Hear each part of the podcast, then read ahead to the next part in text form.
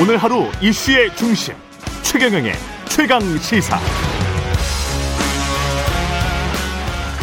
네, 다음 주 국민의힘 대선 후보 최종 선출 앞두고 후보 간 세대결 막판 신경전 뜨겁습니다. 외형 강화 하고 있는 윤석열 후보 그리고 대세론 강조하고 있는 홍준표 후보 양강 구도로 진행되는 거는 확연히 보이고요. 오늘은 홍준표 후보 캠프의 안상수 공동 선대위원장 나와 계십니다. 안녕하세요. 네, 안녕하십니까. 예. 감사합니다. 지금 엎치락 뒤치락 하는데 여론조사에서 홍준표 후보가 윤석열 후보를 여론조사에서는 앞서고 있다. 이거는 꽤 일관되게 최근에는 나오고 있는 것 같습니다. 예, 그렇습니다. 예. 이제 국민 여론조사 예. 저희들이 이제 결정은 어 우리 당원님들 50% 어, 국민 여론조사 50%인데 음. 국민 여론조사가 지금 골든 크로스가 지난 지는 한 일주일 정도 된 것 같고 어, 워낙에도 선거에서 골든 크로스를 지나면은 밑에서 치고 올라가는 그런 어, 게 세거든요. 예. 힘이. 근데 지금은 뭐 각종 여론조사에서도 그렇고 어 분명한 것은 뭐 하여간 지금 5% 정도 전후는 올라가 있는데 음.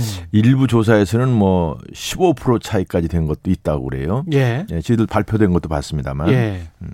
왜 근데 안상수 위원장님은 홍준표 후보를 선택을 하신 겁니까? 아니면 선택을 당하신 겁니까? 어, 뭐 이제 예. 저희들이 8강 후보로 같이 활동을 하고 예. 또 홍준표 후보는 제가 이제 26년간 예. 같이 정치를 했습니다만 어 이제 8월 그러니까 10월 8일 날 예. 결정이 되고 나서 10월 10일 날 음. 저한테 이제 밤에 전화를 했어요. 뭐 전화 그 전에도 가끔은 했습니다만 예. 좀 도와달라 그래서 뭐 저는 그날 마침 이재명 후보가 민주당에서 당선되는 바람에 음. 아 이거는 홍준표만이 이재명을 꺾을 수 있겠다 이렇게 판단을 했습니다. 그래서 음. 뭐 이것저것 뭐 깊은 생각 없이 예. 어, 이거는 정권 교체를 위해서 홍준표를 해야 되겠다 이렇게 판단을 한 거죠. 왜 홍준표만이 이재명을 꺾을 수 있다라고 생각하세요? 지금 홍 어, 이재명이 어쨌든 부동산 비리에 연결이 돼 있는 그런 음.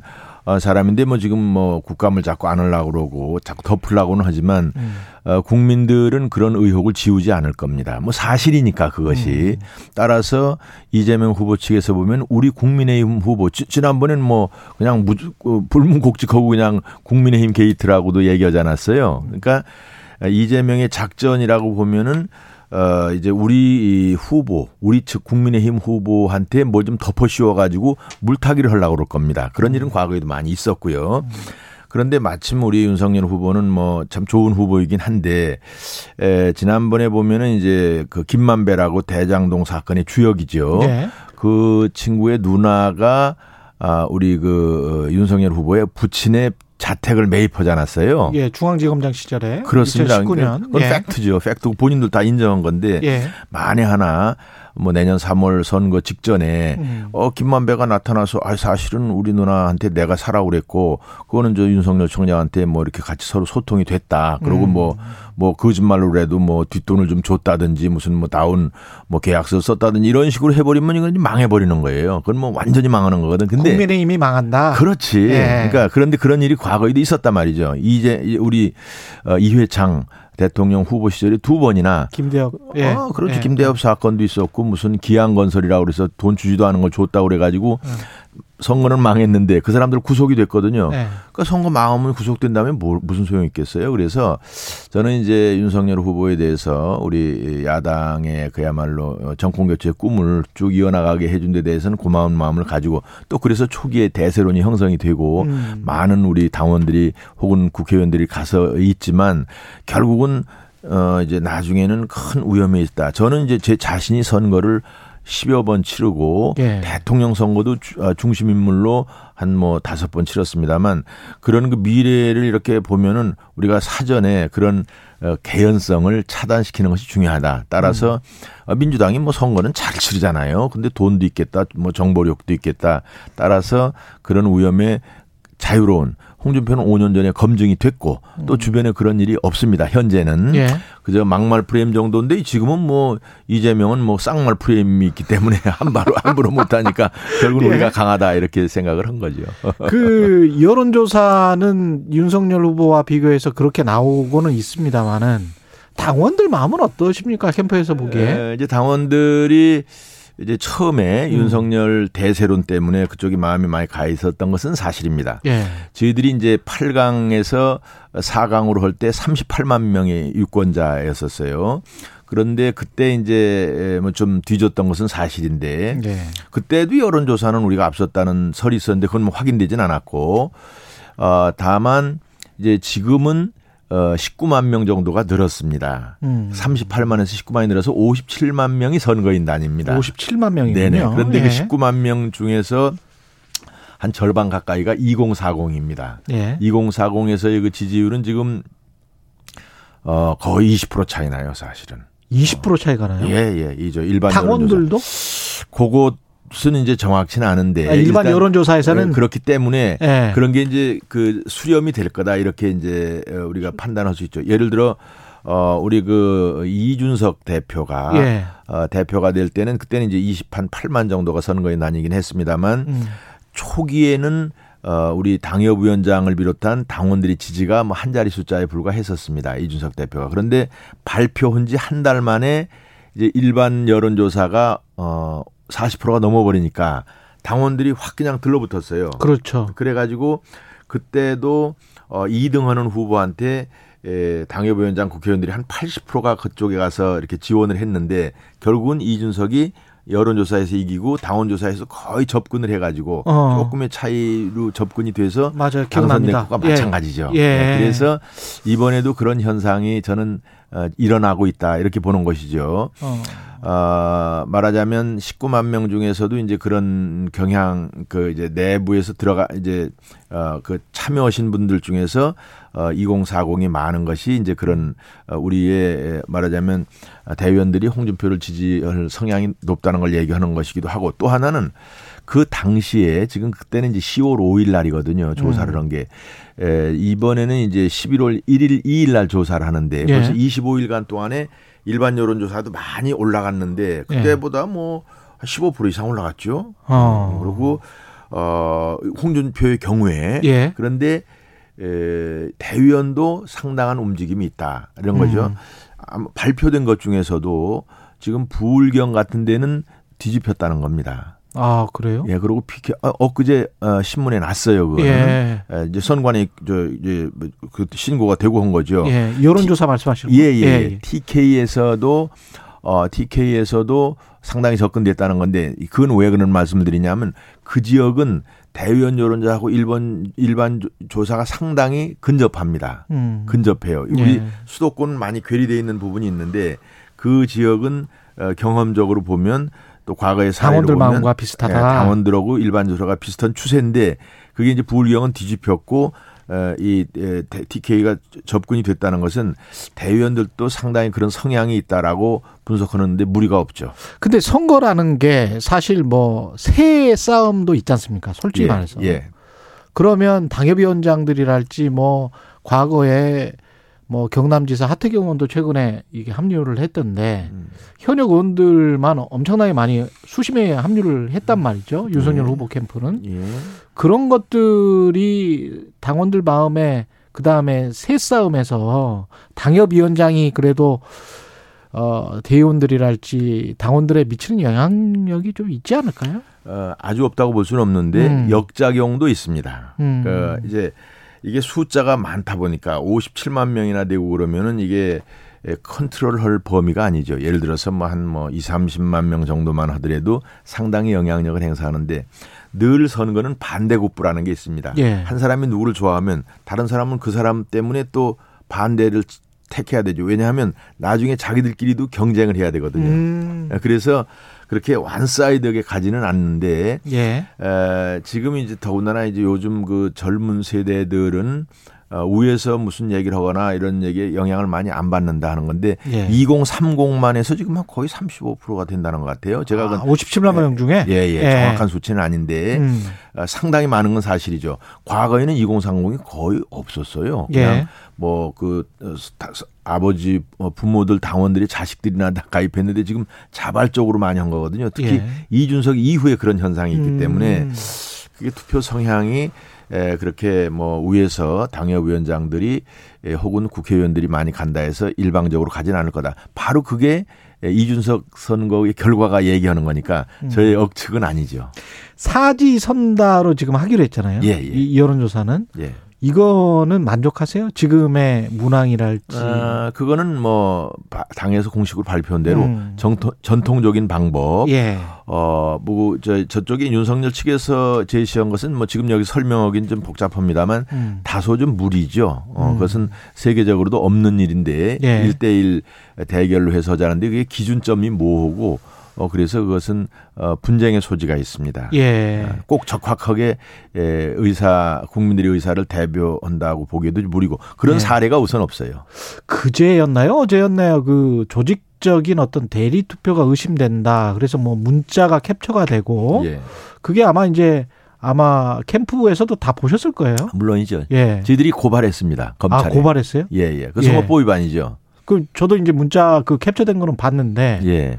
이게 좀 소개를 해주세요. 이게 무슨 이야기인가요? 아 이제 그 투표를 하시기가 어려운 분들은 이게 모바일 투표다 보니까 조금 어르신들이 음. 조금 이게 작동에 대해서 아. 좀 예, 잘안 되는 경우가 있을 수 있으니까 그런 경우에 도와드리겠다 그런 건데 그것은 그 우리가 선거가 보통 비밀 평등 선거에 전면 위배되는 거죠. 그러니까 잘 몰라서 거거나 아니면 음. 위에서 좀 그런 지령이 내려갔거나 그런 걸 텐데. 근데 그 문자를 뿌린 쪽이 윤석열 후보 캠프다? 아, 그랬었습니다. 아. 예, 예. 저희들이 고발을 했습니다. 아, 그렇군요. 이게 또 막판에 변수가 될 수도 있겠습니다. 어, 그것은 현장에서도 우리가 그걸 예의 주시하고 있는데 음. 대리 투표라는 것은 절대로 있어서는 안 되거든요. 죄송하지만. 예, 그렇죠. 그거는 어차피 제도가 확립이 되고 또 우리가 어떤 규정이 정해져 있으면 거기에 조차야지 예. 그것이 뭐 투표하는 분들이 불편하다 해서 또 불편한지도 확인되지도 않았고 음. 우리가 그렇게 짐작을 하는 건데 거기다 대고 아, 고쳐주겠다고 그러고 지가 알아서 찍어버리면 대리 투표죠. 예. 그건 안 되는 겁니다. 근데 이게 좀 고민일 것 같아요. 가령 지금 50대 50이기 때문에 예. 그 안타깝게 홍준표 후보 입장에서는 안타깝게 여론조사에서 10% 정도 리드를 했어요. 음. 지금 나온 것처럼. 음. 근데 당원조사에서 11%로 졌어. 그래서 1%포인트 차로 진 거예요. 예. 그러면 일반 국민 여론조사에서는 이겼는데 예. 당원 투표에서는 졌단 말이죠. 그러면 음. 국민의힘 최종 결과를 받아보는 국민의힘 지도부도 조금 난처할 것 같고. 그렇죠. 홍준표 후보 입장에서도 이게 비슷한 사, 사례가 이명박 박근혜 그 2007년이었나요? 음. 비슷한 예, 예, 있었던 것 같은데. 예. 이 정도로 이렇게 괴리가 있었던 건 아니었을 것 예. 같고. 근데 현재 이제 그 아주 좋은 지적을 하셨는데 예. 우선은 이게 이제 당원님들께서 어, 일반 여론조사에 수렴을 할 거다라고 저는 믿고 있습니다. 음. 그왜 그러냐 하면 우리가 정권 교체를 하는데 당원 투표로 하는 건 아니거든요. 음. 국민들의 투표로 하는 거란 말이에요. 예. 그리고 또 우리가 젊은 2030들이 지지가 많은데 2030들의 지지를 받은 대통령이 정말 그 대통령이 당선된 예가 많습니다. 지금까지는. 음. 그리고 어뭐 역선택은 하지만 결국은 외연을 확대시킬 수 있는 후보가 아, 대통령이 되는 것이 수월하기도 하고 당선되고 나서도 좋은 겁니다. 우리 당이 아무리 똘똘 뭉쳐도 맥시멈 35%입니다. 이길 수가 없습니다. 따라서 어 우리 시청하시는 우리 당원 여러분들께서도 어, 일반 여론이 높은 건 확실하기 때문에 그쪽으로 어, 당원 여러분께서도 많이 지지해 주시다는 부탁을 드리는데 음. 다만 지금 현상으로 봐서 이제 아까 어 앵커님께서 어, 상정하시는 그런 경우까지는 가지 않을 것 같습니다. 말하자면, 음. 아, 이제 지금 뭐, 어, 왜, 지금 하여간 발표된 거는 5%에서 10% 앞서고 저는 예. 일반 여론조사가 10% 차이까지 갈 거라고 확실합니다. 왜냐하면 지금 이제 추세선이 그런데 이제 이 선거 때가 되면은 중도층이 움직입니다. 이제 여론조사 상에서도 중도층이 네. 아 오늘이 여론조사하는 날이지 이런 인식을 하는 분들이 많거든요. 예. 그분들이 적극적으로 대답하면은 이거는 지금은 이제 정치 고관여층이 대답하기 때문에 아 우리 이제 보수에서 좀 어, 어르신들이 많이 이제 윤석열 후보를 지지하는 경향이 있는데 음. 이게 중도층의 경향 있는 분들이 지지를 하면은 훨씬 더 어, 갭이 벌어질 거다라고 분석을 합니다. 이제 예. 전문가들이 분석을 제가 대변해서 말씀을 드리는 거고, 아, 이제 당원 여러분들의 그, 어, 추세도 아까 말씀드린 과학적 근거를 가지고 어, 상당히 줄어들 거다 해서 어, 지금 예정, 상정하신 예로 예. 10% 11%는 아니고 예.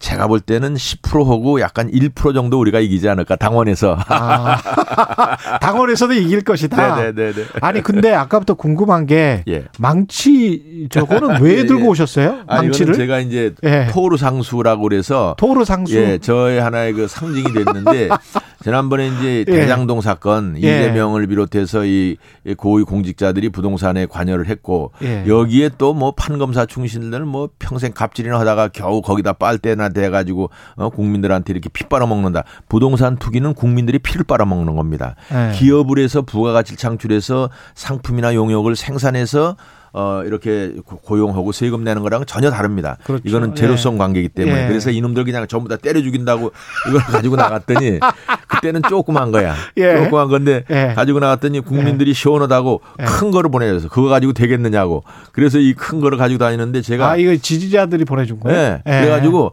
이걸 토르 상수라고 아주 지금 떴어요. 너 때려 죽일 놈이 없다고. 예. 아니 이런 나쁜 놈들이 있느냐 그거지. 도대체 국민들은. 만약에 후보가 되시면 예. 그 제 3지대 지금 이야기 나오고 있는 분들이 있지 않습니까? 예. 그 예를 들어서 뭐 안철수 국민의당 예. 대표다 예. 되면 예. 어떻게 하실 생각이세요? 아, 당연히 그 당연히 단일화를 해야죠. 음, 저는 사실 그 목적 때문에 우리 또 홍준표 쪽에 가 있습니다. 아. 예, 그런 것을 제가 잘 할 수 있는 사람이거든요. 저는 예. 정치권에 오래도 있었고 음. 성격이 이렇게 모나질 않기 때문에 다들 그 무해무도 그게 친분이 있어요. 그래서 그런 분들하고 이렇게 소통 채널로 해서도 내가 역할을 하겠다. 음. 그래서 와 있는 거고 뭐 안철수 혹은 김동연 뭐 혹은 어 지금 뭐 어, 국가 국민혁명당인가 뭐 이런 데들 다 제가 다 잘 압니다. 국민혁명당까지? 국민혁명당 그, 예. 우파 성향이거든. 예. 네. 그이 3위, 4위 중 혹시 예. 뭐 유승민 이야기 나왔었잖아요. 그 유승민 후보 캠프에서는 굉장히 좀 반발을 했었는데 혹시 막판에 그럴 가능성도 있습니까? 단이나 아, 저는 뭐 그런 내용까지는 모르고 그건 예. 정말 후보들 몫이죠. 음. 후보들 몫이고 그건 하나의 역사기 때문에 예. 아, 그냥 뭐 풍문을 제가 전달할 수 있는 상황은 아니고 음. 내부에서도 일체 저희들은 그런 얘기는 안 합니다. 예. 뭐 후보들은 혹시 봅시다. 뭐 후보들은 혹시나 무슨 얘기를 하고 있는지 교감이 있는지 그건 제가 예. 알 수는 없습니다. 알겠습니다. 여기까지 듣겠습니다. 네. 말씀 감사하고요. 홍준표 후보 캠프의 안상수 공동 선대위원장이었습니다. 고맙습니다. 네, 감사합니다. 네. 네